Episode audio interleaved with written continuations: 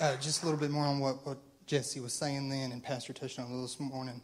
Uh, you guys, what you're doing, you're inspiring, and don't quit inspiring. There's a hunger there, and you're, you're touching yourselves, but you're, I talk, I call it the ripple effect, but you're affecting tons around you. Keep doing what you're doing. You're inspiring. Um, I want to get right into my thought. I, um, last Sunday morning, Reverend Sanchez talked about vessels. And I remember he came out here and he, he talked about how, how we're the clay and we're molded, but in the end, we're, our purpose and our reason is to be made into a vessel to hold his presence so we can have this handle and be delivered unto others. And I, I remember hearing that, and he said a lot of wonderful things, but that stuck with me the most. I, I wanted to do, I call it research, but I go home and I do some studying. And there, there's only two reasons as a vessel we can't be used. Number one, our vessel is unclean. And number two, our vessel has no handle. I want to touch a little bit on number one for a second. Uh, but no one can preach on sin better than my dad. So I'm around a great group of people, and I don't have to be here long. But a, a last game changers. Uh, growing up, me and Haven, we would always do things. We would jump bicycles. We would ride swings. We Dad built us a tire swing for me and John. It was about 14, 15 feet, wasn't it? Me and Haven, the thing was see how high we could get. And John would always come and tell us, "Don't poke the bear." And what, what that meant to him and what that meant to us is don't tempt the chaos. Eventually, that bear is going to bite you and you're going to get hurt. So, uh, last game changers, we taught on uh, Romans 6 1 and 2. What shall we say then? Shall we continue in sin that grace may abound? And then verse 2 God forbid, how shall we that are dead to sin live any longer therein? Uh, I say, um, growing up, it was weird for me seeing people worship, seeing people praising, and but n- know their life isn't all the way straight.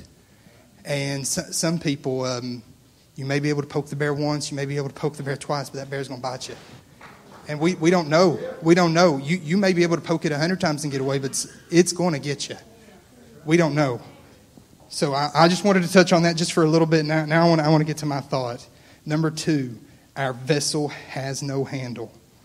Uh, Monday, Monday, morning, we uh, after service Sunday, we come here for teaching with Reverend Sanchez and I remember Dad coming over to me and he asked me to lead in prayer. And I, I, I thought to myself, and I was like, no, I ain't going to do that. And I remember he looked at me, he said, Son, come lead in prayer. And, and it's weird because I'm, I'm, around all these people. I know all these people I respect all these people I love. But I said no. And I don't know if I thought I was unworthy or anything, but what, what it was, I, I was scared.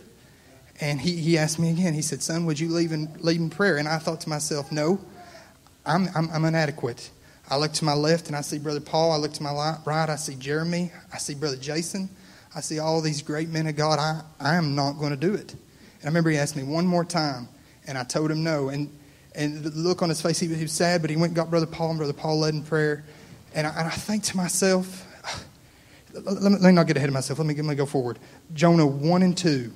Arise, go to Nineveh, that great city, and cry against it, for their wickedness is come up before me and then Jonah 1 and 3. But Jonah rose up to flee unto Tarshish from the presence of the Lord. So we have this handle. So God will come to us and he pours this presence in us. And then he can take this handle. Now, how many believe pastor's the under shepherd? He's the shepherd and pastor's the under shepherd. Okay, so, so pastor also has the wisdom and he has the courage. He knows how to handle us just like God would. Now, pastor come to me and he said, I want you to take this handle. I want you to pour out. So what I did is I broke my handle off. I said, no, no, no. I want to hold the presence. I want to have the presence, but I don't want to share the presence. You know, I can say it's because I'm scared, because I'm nervous. We all scared. We all nervous. What it was, I, I didn't have the courage. I didn't have the character to go forward. But here's the thing that got me. Uh, kind of goes back to don't poke the bear. Jonah 1 and 3. But Jonah float, uh, rose up to flee into Tarshish from the presence of the Lord. Why didn't Jonah stay where he was? I, I looked up on YouTube how to, I wanted to bring a cup without a handle and a cup with a handle. Uh, one guy said, All you got to do is you hit it here, here, and here, and your handle's going to come right off. And another guy said, Well, if you, if you go at it the wrong way, it's going to shatter the whole cup. Some, some of us, we know how to not do what we're supposed to do, but we know how to still praise. We know how to be disobedient, but we know how to hold the anointing. We know how to come up here and we can be like, Hey, hey, God's telling me to go go mess with, help the poor people. God's telling me to go do this, go do that. And there's tons of obedience in this word. There's tons of things that we're supposed to be doing. We're like, I don't want to do that. So I'm, i know how to break this handle off without hurting my cup. I'm going to hold the presence, but I ain't going to share it. But you know what happened to Joseph? I mean, Jonah, same thing that uh, I'm afraid would happen to me. He went at it and he broke that handle off, but he couldn't stay in the presence. Let me read that one time. But Jonah rose up to flee unto Tarshish from the presence of the Lord. He, he knew he couldn't be disobedient and stay where he was. Jonah knew, he said, if I'm going to be disobedient, I got to run. God, don't let us get to that place where we got to run. Um, and the whole thing about Jonah is when God come to Jonah, he, he's omnipresent. Pastor's been preaching this lately. He's omnipresent. He knows the future. He knows the past. He knows everything. God knew Jonah was fully capable. If y'all, if y'all, y'all know me, a year ago, I would never been up here. Two years ago, three years ago, I'd never been up here. But God, God, God dealt with me and dealt with me about this. And I, I was so scared to talk to Dad. I finally approached Dad. I said, Dad, I have a thought. And he's and he, he said he felt the same thing and he was waiting for me to approach him. But the thing is, I, I wanted to back out two, three, four hundred times. And the, the thing that pushed me to go forward is God knew, God didn't give this to me um, how do I say this? God gave this to me knowing I had the ability to bring it forward. He, he, let me let me get forward. Go forward this page.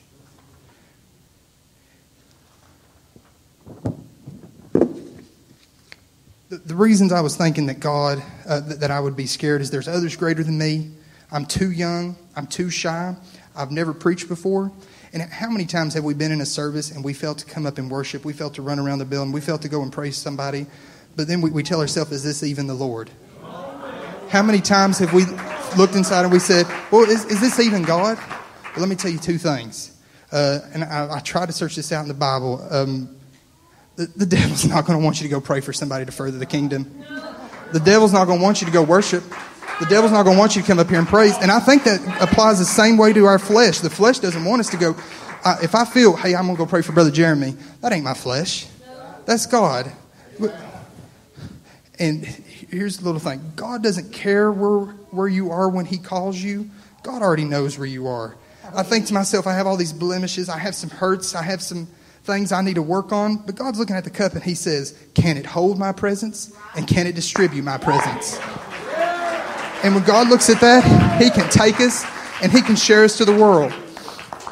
Uh, sweet tea. My wife doesn't like sweet tea, so this ain't gonna work for her. But if you if you make the greatest sweet tea in the world, why would you put it in a cup that no one could drink out of? Matthew 25 and 23. Thou hast been faithful over a few things. I will make thee ruler over many things. I, I think that's gifts. I think God, God ain't going to give us healing until we can learn to praise Him. I don't think God's going to give us healing until we can learn to be humble and uh, wisdom and listen to the Spirit and submit and to pray for people. I was just thinking of this little things, and I, have learned this from Dad and me and Jesse have both been trying to be listening to the Spirit when, when we're in stores. Just try to listen. Sometimes God, God, will, God will be like, "Hey, go help that lady. Pay for her. Pray for something of hers. Give her some money. Do something to help her." And that goes back. That ain't the devil, and that ain't the flesh devil come to steal, kill, and destroy. That ain't neither of those. And it, it could be to invite your neighbor to church. God could be telling you to get up and testify. He could be telling you to run around and shout. I believe if each of us become usable vessels, clean vessels with handles, I don't think there's going to be no hungry kids in Athens. I think the drug dealer's going to have to move. No one's buying his drugs.